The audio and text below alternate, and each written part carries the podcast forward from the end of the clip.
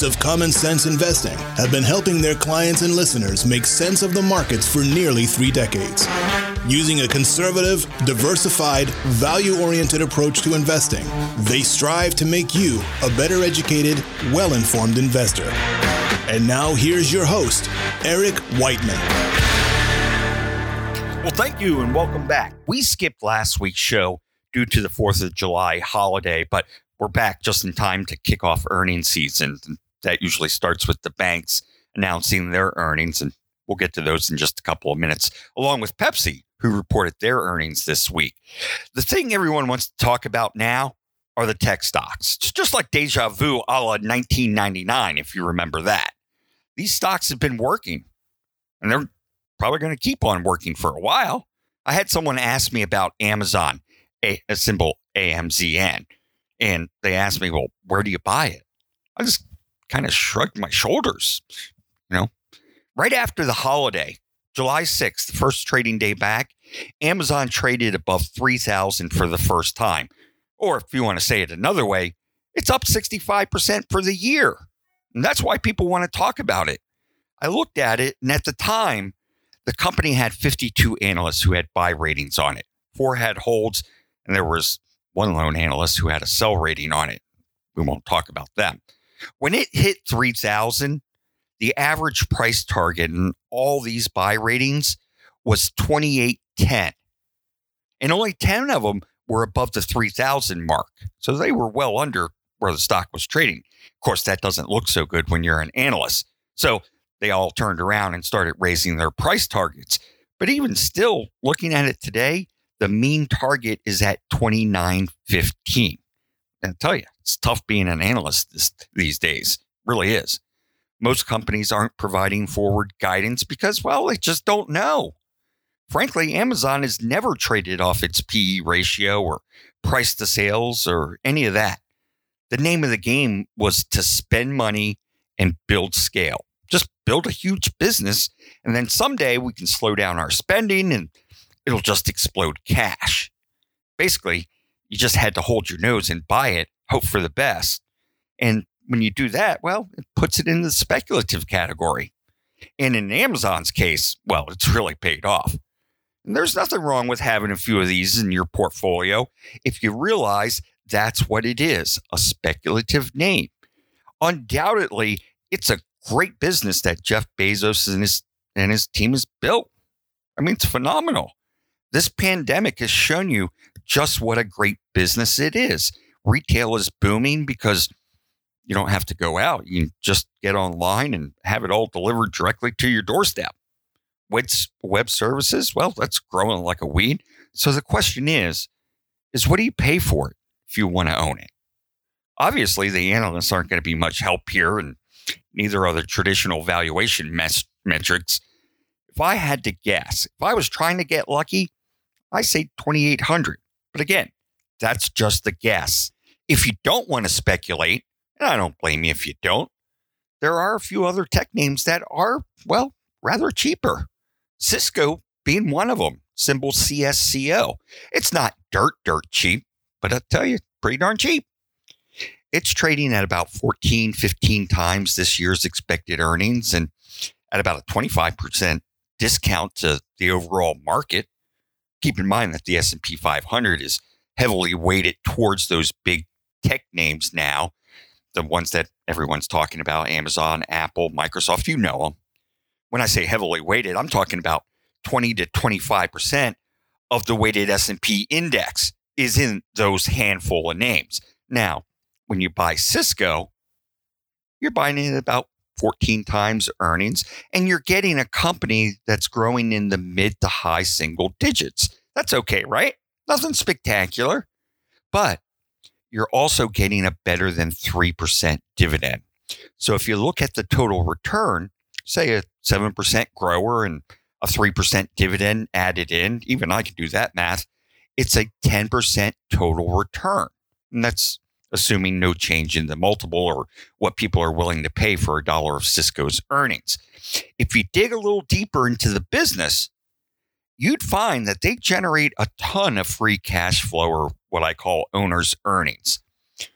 What are they doing with all this cash that they generate? Well, number one is they're paying that dividend, which I already mentioned, 3%. Two is that they're buying shares back. They're buying back shares when I think the stock is cheap, which creates more value for the shareholders in the long run. If you're buying back shares when your stock is egregiously overvalued, then you're actually destroying shareholder value. You're paying $2 for something that's worth a dollar. Since 2015, the last five years, Cisco has used part of their free cash flow to repurchase about 17% of their outstanding stock.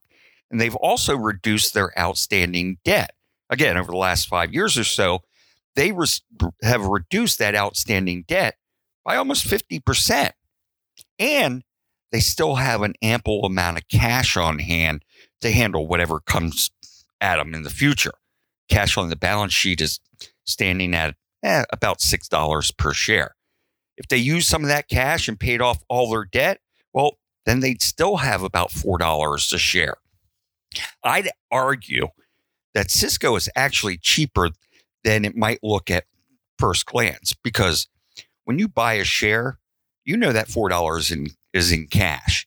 Take that out of the stock price, then they're actually trading at, at $42 and they're generating 360 in earnings. I know that can be confusing, but take the cash out, then you have the stock. Well, it's really trading about 11 or 12 times operating earnings.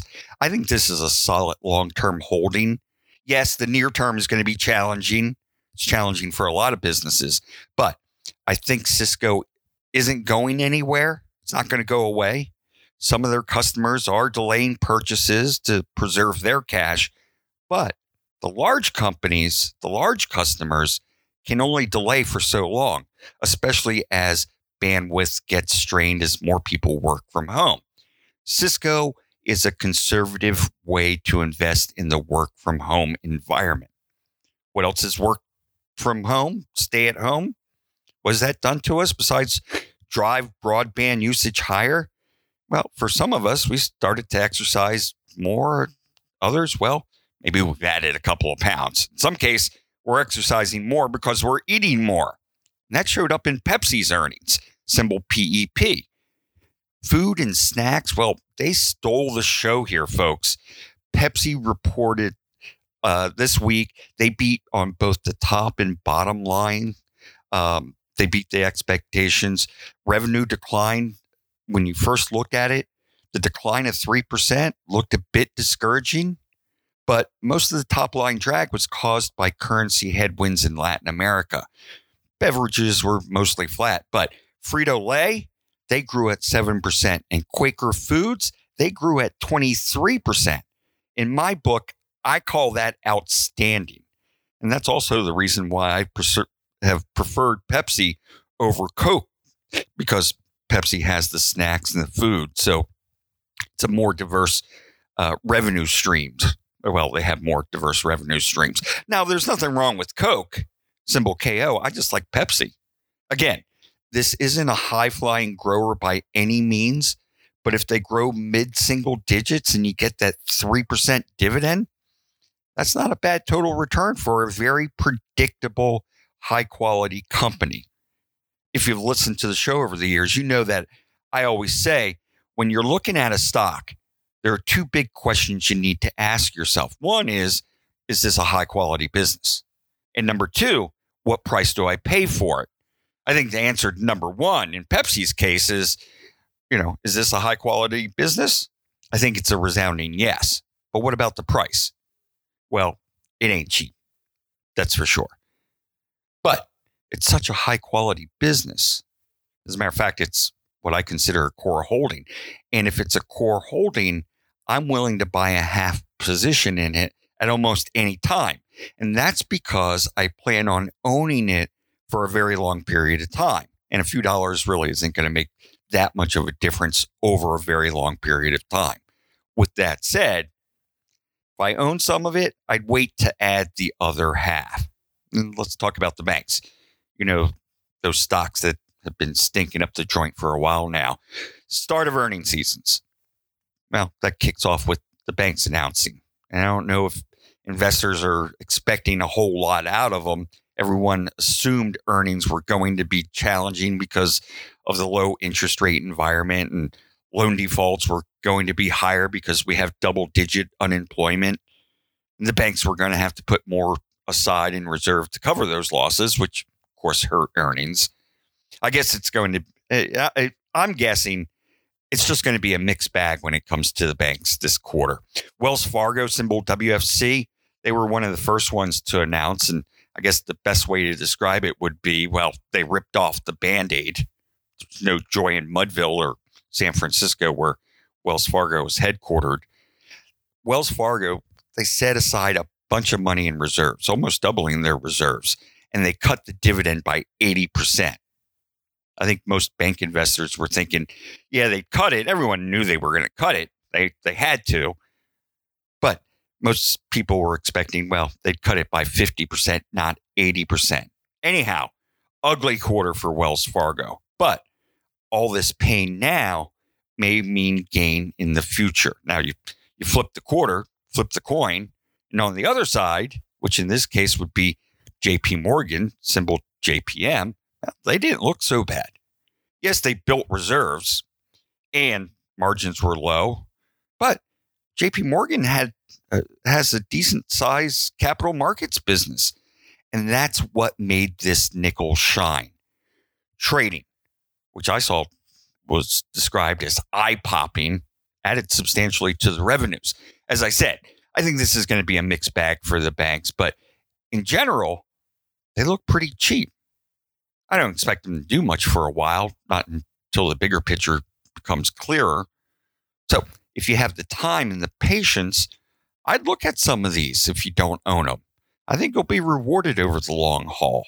Okay, let's leave it there for today. If you have any questions for the show, feel free to send them to podcast, which is plural, podcast at XMLFG. Or if you want to talk about your financial plan or portfolio, because we do manage money for a living, If you want to talk about your financial planner or portfolio, well, give us a call.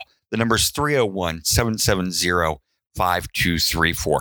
We'll be back next week. And until then, remember, it's just as important to protect your assets as it is to grow. This is Eric Whiteman, and this has been Common Sense Investing.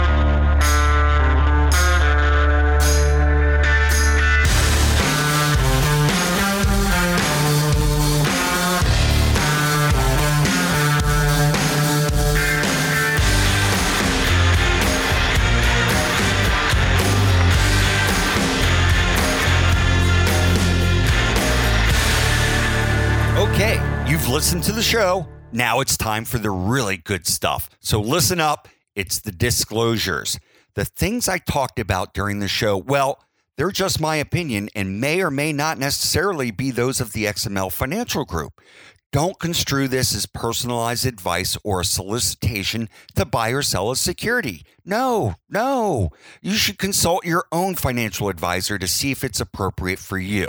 It's also not a substitute for tax or legal advice. I'd suggest you get someone who's qualified in these areas so you can get the advice you deserve. When you're talking about asset allocation, diversification, rebalancing, they don't guarantee better results and they don't eliminate the risk of losses. In investing, there are no guarantees. Just because you use these strategies doesn't mean you'll outperform someone or something who doesn't. XML Financial LLC is an independent registered investment advisor.